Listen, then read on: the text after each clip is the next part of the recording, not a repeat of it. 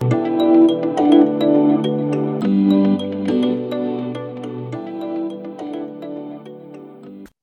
and welcome to the PLMR podcast. My name's Neve Mercer and I'm a Senior Account Manager at PLMR. And today's podcast is all about the upcoming government budget. As this will be the first budget since Brexit, and with the end of the COVID 19 lockdown restrictions seemingly in sight, all eyes will be on the Chancellor to see what lies ahead for the UK as we move out of what's been a very volatile and uncertain period. Last year's budget was labelled the coronavirus budget, and a year later, we can likely expect some more COVID focused policies to be announced on the 3rd of March.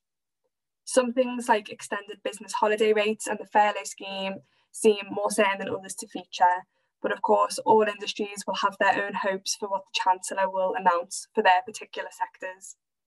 So, joining me today to discuss these issues are Dawn Howard, CEO of the National Office of Animal Health, and Ann Limb, Chair of the UK Innovation Corridor. So it would be great if you could both tell us a little bit about yourselves and the work that you do. Um, Dawn, starting with you, if you don't mind. Hi, great. Well, thanks very much, and it's uh, great to have an opportunity to uh, share some of some of our thoughts with you. Um, so, NOAH, we like to drop the national office off because that creates confusion. People think we're a government department, but we're not. We are very clearly a trade association, and we represent the majority of animal health businesses here in the UK. And this includes both global multinationals and small family owned uh, SMEs, which are totally UK based. And our member companies' activities range from product manufacture through to sales and marketing and some research.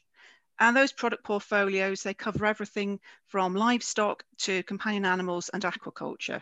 And just, just like to sort of point out as well, it is a highly regulated industry. It's the same as human medicines. And consequently, many of the jobs in the sector, they're highly skilled and often very, very specialist. So if you've got a pet, you've probably used one of my members' products. If you eat eggs, if you drink milk, then the farmers who, who's produced them will probably have used my members' products. And that could be anything from simple pain relief through to vaccines or flea treatments. So that's just a little short explanation of what we do.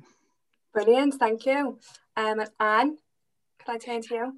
Yeah, well, great to hear about what Dawn does. And mm. um, I love NOAH. I think it's a great acronym. But uh, I'm Ann Limb and I'm the independent business chair of the UK Innovation Corridor, which is essentially um, a life sciences, health sciences, um, uh, digital science corridor that runs uh, from King's Cross in North London uh, right up to the Cambridge Peterborough area and through um, obviously Essex and, and Hertfordshire.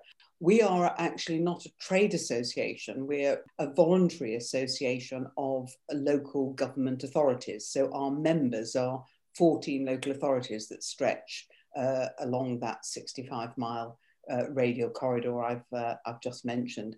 And I think where the links are with um, what we just heard about uh, animal health and uh, probably illustrated in our uh, innovation corridor is that you've got a combination of fantastic academic research development capacity uh, yes, in London and in Cambridge particularly, and, and we're talking about global centres of scientific excellence. But you've also got um, a huge development of uh, manufacturing, putting that research uh, into practice. Uh, all sizes of companies, from your AstraZeneca's in Cambridge, of course, but mm. through to small SMEs um, uh, and other manufacturing facilities that support the scientific uh, superpower base, which is actually what we think we are globally as a, as a, as a region. So animal health fits very, very nicely uh, into that, in fact. Brilliant. Well, thank you both so much. Um, two really diverse and interesting sectors. So I'm really looking forward to hearing some of your thoughts on this um, this topic then of the budget as we look towards it next week at time of recording this. So if I could just start off by asking, what does a good budget look like for you? Um, and what would you really like to see the Chancellor prioritising for your sectors? Um, maybe Ann, I can turn to you first. Um, yeah, well, uh, in order of, um, I suppose, importance, actually, it'd be rather nice if the, uh, the, Chancellor actually mentioned the UK Innovation Corridor or the East of England as a whole. Uh, uh, we're all for the levelling up agenda. How could you not be? Uh, but just a name check of, of, a part of the country, uh, which obviously I represent, a significant regional economic geography, would be, be most welcome. Specifically, I'd like his budget to really concentrate on what I just referred to in my introduction, really, in mm. which his own government, the Department for Business, uh, is very much keen on, and that is uh, post Brexit, post pandemic, this country becoming a scientific superpower. Um, mm-hmm. And so I'd particularly like some recognition of the innovation corridor's role and contribution in to how we uh, help achieve uh, that ambition for for, for the government. And of course, it would be nice to have a bit of money behind it.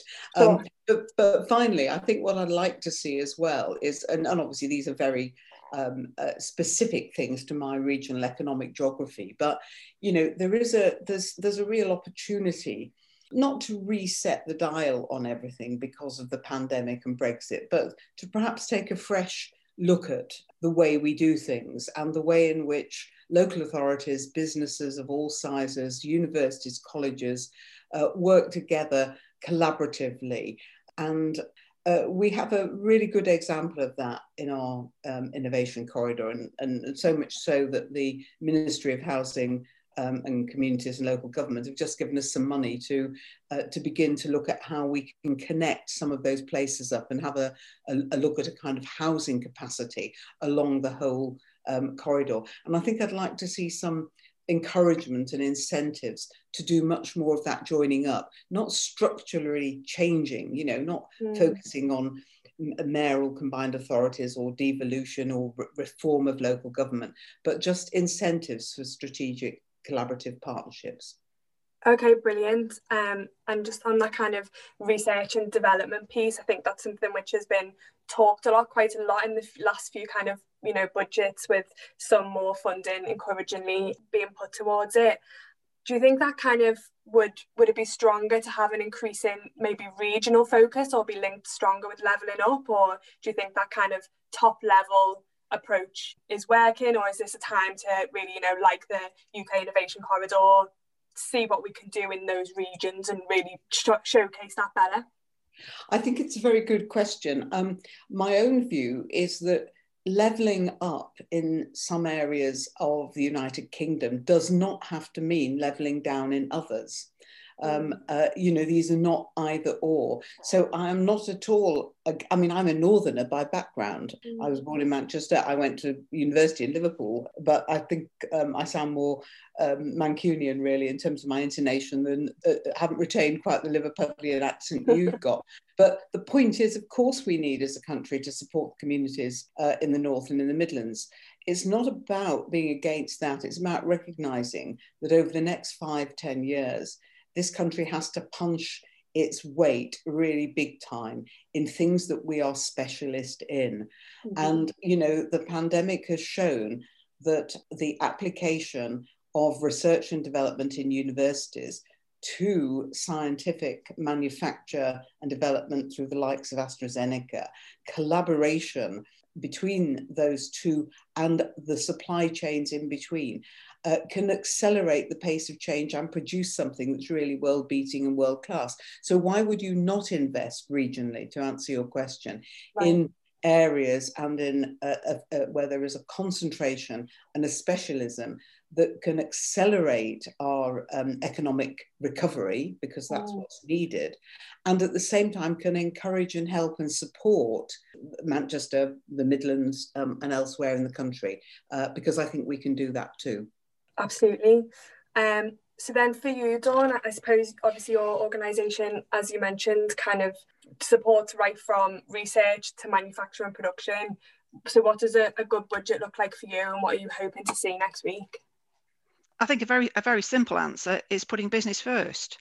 Uh, because if we don't have strong, viable businesses here, then any of the long-term political aims and goals which the government has, business is just just not going to survive to get there. Mm-hmm. And that's common across all businesses. And you're probably hearing similar sort of comments coming from all sorts of sectors. And so what we'd be looking for is a raft of measures to improve the general business environment and to make the UK as attractive a place for business and investment as possible. And whether that's improving skills, improving IP protection, tax breaks or grants, you know, encouraging investment here in the UK but looking at some, um, some very sort of specific examples where taxation could benefit things in our area. And by taxation, I mean, obviously, uh, reduced taxation rather than more taxation. Basically, no extra taxes for pet owners. We've seen throughout the COVID pandemic, um, many, many people have been and are still struggling to do the best for their pets. And that's against a back, background where so many people have got new pets and so many people have really, really benefited uh, mm-hmm. from having their pets. They've been really important for uh, mental and physical well-being. And at the moment, we're facing a new plastic tax, which on the face of it sounds like a very good thing because it's designed to encourage uh, greater use of recycled plastic in various types of packaging or reducing plastic use overall. However, whilst human medicines are exempt, those for animals are not exempt. And manufacturers have looked at the problem, how they can uh, use more recycled plastic in their packaging. And for many, many medical products, veterinary medical products, it's just not possible to do it. So they would have to go back, completely re-engineer a product, which at the end of the day is going to possibly increase the price, but likely to reduce customer choice and push up costs for all. So what seems like a good idea and it's been um, it's been accepted that for human medicines we're not going to apply it. Animal medicines have not been exempted, and so that's something which we would like to see. And on a similar vein, vaccination. Mm. Everybody now recognises the real importance of vaccination, and it's the same in animal health. For animals, preventative vaccination is a great way to improve um, animal health and welfare. What about considering either removing or reducing VAT on vaccines? So encourage pet owners to vaccinate and to encourage farmers to vaccinate their livestock. I think also that it's it really is time for an appreciation by government of the huge resource that many businesses have put into their Brexit planning and the real problems that they're now having with moving goods over borders. But in our sector, what's really been a problem is not necessarily our own industry's Brexit planning, because the animal health sector has been very well, it's, it's been very proactive um, and put measures in place to avoid a lot of border disruption. But one of our largest marketplaces, which is the livestock sector, they're experiencing real problems. Mm-hmm. Um, and so, you know, we, we really need government to put some of those incentives in place to help the farming sector as well. That helps them and it also helps us in the animal health sector. And going back to what um, Ann was talking about, you know, our great R&D base here in the UK and animal health R&D, we have real centres of excellence here in the UK. So it'd be hmm. great to see greater tax breaks for R&D. And earlier this week, I was uh, lucky to be part of the National Farmers Union conference, where they had a video uh, message from the Prime Minister. And really, really pleased to hear him say that we need to improve animal health, we need to improve animal welfare, which we all hmm. support. But again, to be able to do that, we need the product innovation. Therefore, bring in more incentives, incentivize our R&D so that we can rapidly bring some of these new products to market. Yeah, absolutely. And interesting, you mentioned the kind of the plastic packaging tax, which, you know, on the surface of things for someone who might just think, you know, great. I'm happy to see the government introducing more maybe like environmental measures. Um, I think maybe we can expect to see more things like that, especially in the run up now to the rescheduled COP26 conference this year. But would you say this is this quite common that perhaps there needs to be more of a dialogue with these sectors who are often overlooked when these measures are being put together? And is that something, you know, I think we discussed earlier the, the sort of idea that now's a good chance to really reset and think what we want to do coming out of this COVID pandemic. Is that something which within the veterinary and animal sector more dialogue could be opened to you and the different people you work with? Yeah, that, that's a very good point, Neve. And I think it also feeds into the government's better regulation agenda because very often there's unintended consequences if you have new regulations coming in, or in this case, new taxes. And it may well be that something appears to be a very good thing to do. And in the majority of cases, it is. Mm-hmm. But what are those unintended consequences? What is the impact on certain sectors, uh, SMEs, vulnerable communities? There's things which, as you say, they need to be better connected in and it needs to be easier for them to connect in if you're looking at a, a, lot of small businesses or a lot of smaller sectors, they may not just have the resource to track everything that's happening in government, which again comes back to you know, why trade associations like NOAH are actually important because we can try and do some of that signposting and guidance. But it's tricky, it is tricky. And government wants to move at quite a pace, I think, to bring a lot of improvements in. And as you as you rightly say, COP26 is going to be a great motivator to move a lot of these things along really quickly. Yeah, so as this is the first like post Brexit budget, what would you say have kind of been the biggest challenges that your sectors have seen, you know, along with the pandemic? And how do you think that your sector can really contribute to that post coronavirus recovery? Um, and if I can turn back to you. Well, I, yeah, to answer that, I'll just pick up on a couple of things that Dawn has said, um, mm-hmm. which I, I, think are very relevant. Um, one is uh, to pick up after a pandemic, given the the economy as it is now, the, uh, the, the state of many many sectors, and you you'll probably be talking to people from the hospitality sector and other sectors as well. But we know that unemployment is high. We know that people are having to reskill. You know, business uh, of all size is the answer to economic recovery. So that investment in business, all the incentives that Dawn talked about uh, to encourage business to, uh, to, to, to, grow, I think is vital. Um, I think the other thing, uh, just picking up on the green um, recovery issue, or at mm. least recovery using uh, not just uh, the COP event, but actually a greater global commitment, I think, now to an, an acceptance of um, a climate crisis and the, the strategies moving towards net zero carbon and the dates for that and the government's ambitions for that and, and all the rest of it. You know, uh, quite a lot of simple things in that area can be done at the level of the high street and the town centre. And much is made, quite rightly, of the uh, the 15 minute community. You know, people yeah. now much uh, more inclined, probably going forward, uh, to not use um, cars so much because if you can walk and you can cycle and public transport is good, uh, that's a good thing for your health and mm-hmm. for your mm-hmm. well-being, and it's a good thing for the environment. And we've had a year of having to adjust our habits in that way.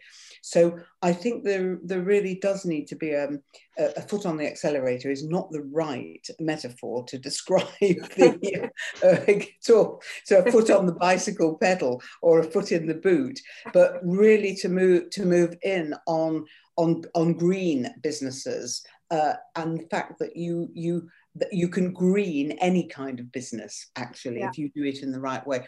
I think I think um, a, a budget that drew some attention to that and validated that would be welcomed by the local authority leaders that um, form part of the, the innovation corridor and will plug into what they themselves have been trying to do with the local levers of um, power that they have. Brilliant. Um, and Dawn, what would you kind of say to the the point of challenges and, and how you can really your sector can drive forward some of this recovery? Um, I think looking at, at, challenges, whether it's post Brexit or post COVID, one of the, the biggest challenges that um, our sector is facing at the moment is dealing with a very, very small market such as Northern Ireland. In the run up to Brexit, businesses were very well organised, but of course, there was a huge amount of uncertainty, mm-hmm. and that uncertainty only gathered some clarity right towards the end of the year with the uh, trading continuity agreement um, which meant that very quickly businesses were deluged with huge amounts of information telling them what they had to do.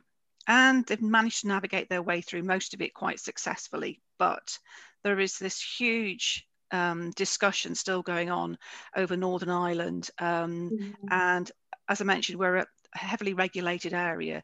Therefore, navigating those regulations where you have the situation with Northern Ireland, where some parts of it are controlled uh, by GB, some parts of it uh, basically have to comply with EU regulations. And, and just trying to work out how you can get a, a perhaps a fairly low value uh, pet product onto the Northern Ireland market in a legal way is being it's that is a real headache for many businesses. So I think at the moment you go and ask many of them, that's going to be their, their biggest challenge. Small market, huge resource to sort it out. But I think mm. looking on at something more positively, obviously the pandemic has been dreadful for many, many people.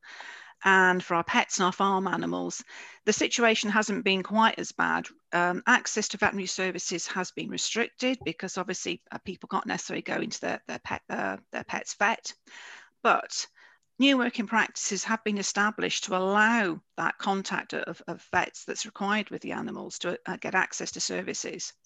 And as we as we move into the post-COVID recovery, then we'll be working with our members to ensure this is carried out as safely as possible and adapting to new ways of working.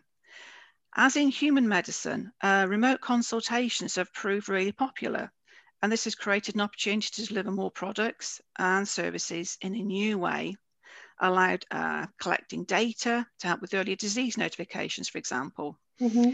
So we think that the adapting to the lockdown has actually been a catalyst for change across the sector it's accelerated the uptake of some new technologies, including areas such as home delivery and telemedicine. And in mm. some respects, the, the genie is out of the bottle. Some mm. pet owners, for example, will want to go back to using their vet in exactly the same ways previously. Some will want to have more of a remote access to those services. And I think that's something which is here to stay. In some respects, the US has led the way, much, much greater uptake there of remote services, but we're now starting to see more of it here. So it's, it's really going to be quite an exciting future, I think. Interesting. Is that sort of um, remote working and innovation something you've seen as well, Ann? Or do you think that's something that's going to continue in your sector? Or do you think it's very much once things are back open, we're all back at it in person? Um, no, I think that we formed new habits which will mm. be uh, kept going. Uh, for example, I mean, I, have mentioned our corridor. It's, it's only 65 miles or so from, from London up to Cambridge and Peterborough. Um, and, that, and that's really stretching it, you know. Um, it's only it's less than an hour on a train. Uh, but the reality is if we have a meeting with all the um, leaders and chief executives of the local authorities in that area, plus some of the key businesses like Stansted and AstraZeneca, etc.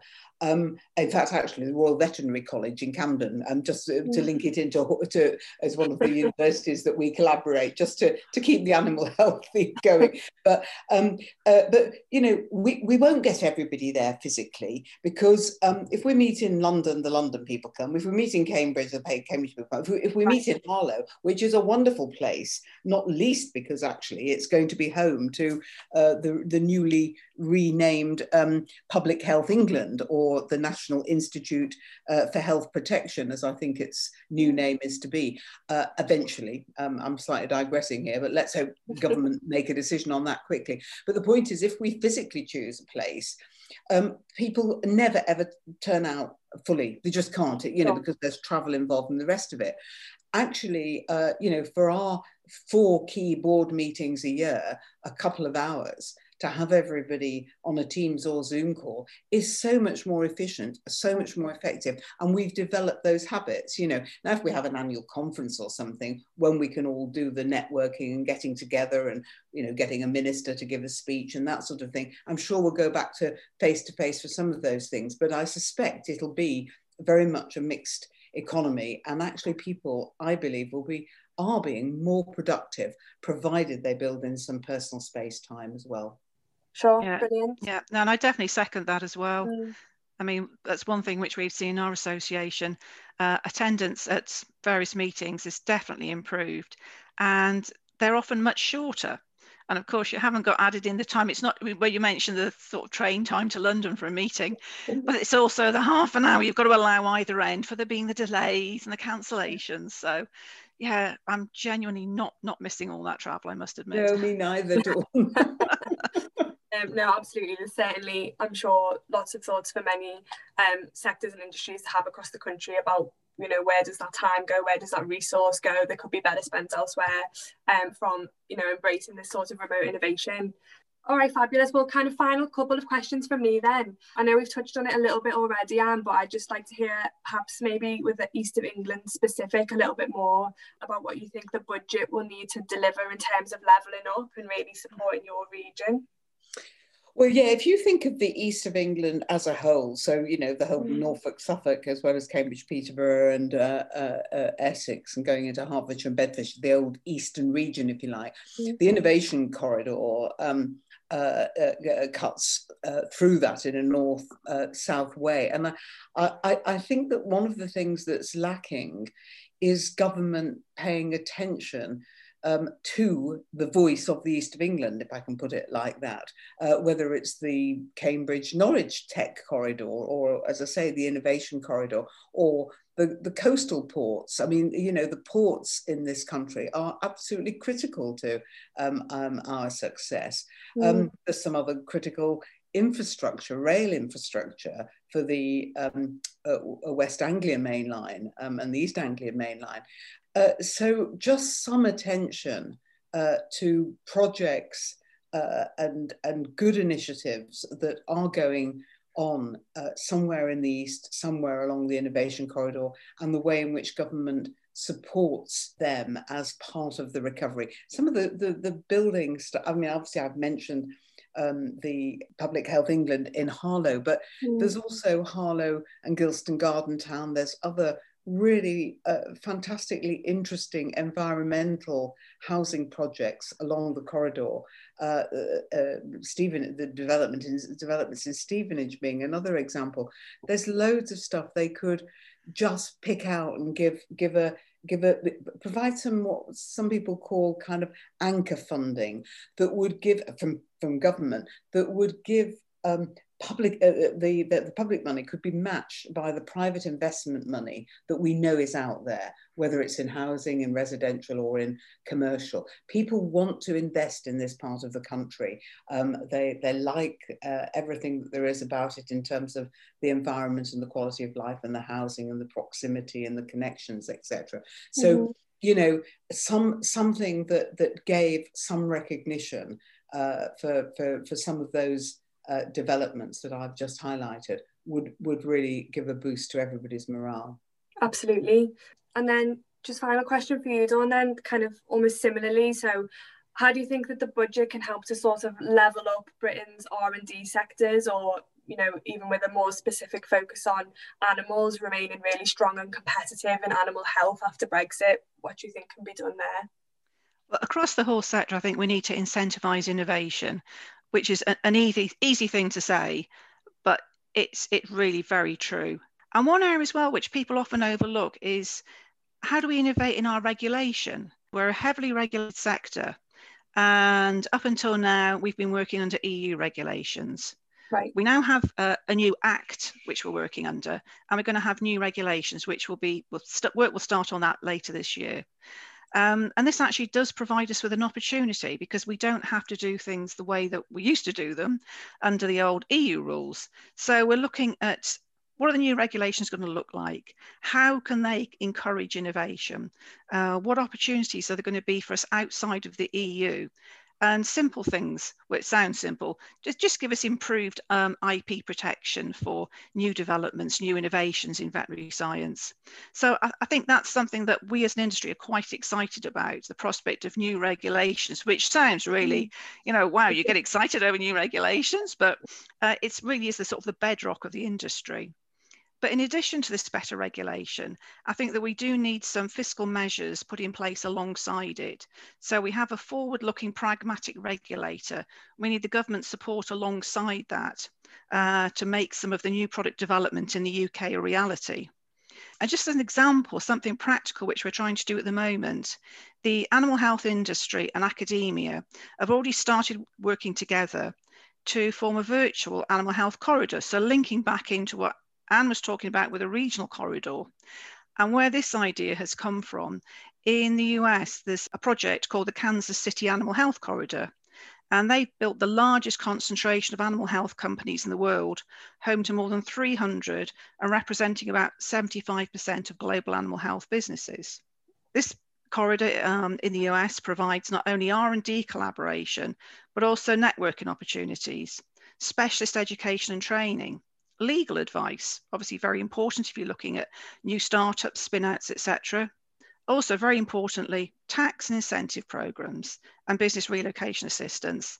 It's been going for a few years now, but it's built a really successful model. Mm-hmm. And we're looking at how we can develop something which is virtual, which brings together the existing centres of excellence we have here in the UK for animal health research. So, for example, we have Edinburgh, we have Belfast, we have Surrey, they're already working, they're running projects, but how can we work together to then promote that externally and have a portal to come into the UK to invest here in the UK? But we think this is quite a foresighted project, but it does need government support to get it started and be able to uh, build on the clear incentives and attract business here into the UK. So we, we think that we're part of the dynamic life sciences sector here in the UK, mm-hmm. but a specialism within it in animal health. But there is great potential uh, to build on expertise we already have, the businesses that we already have here, and work globally to export that, the benefit for all. Fantastic. Well, that's really you know brilliant insight from two quite different sectors um, and interesting to hear where those sort of overlaps are um, you know particularly as they're sectors that aren't all that that don't crop up in my day to day. Um, so really fantastic to hear your thoughts on both of those. So I guess now it's just time to see what Wednesday brings. You know, fingers crossed for this support for business. I really like the point about, you know, we can, any business can have that green focus. We just need that investment and lots to think about in terms of investing and embracing innovation and the benefits that that can deliver for both of your industries and you know further beyond that as well across the whole of the UK. So from all of us at PLMR, I'd just like to say thank you both so much for your time. It was a pleasure speaking to you. Thanks very much. Great, great to meet you, Dawn. Thank you. Great Bye. to meet you too, Helen. And bye. Bye.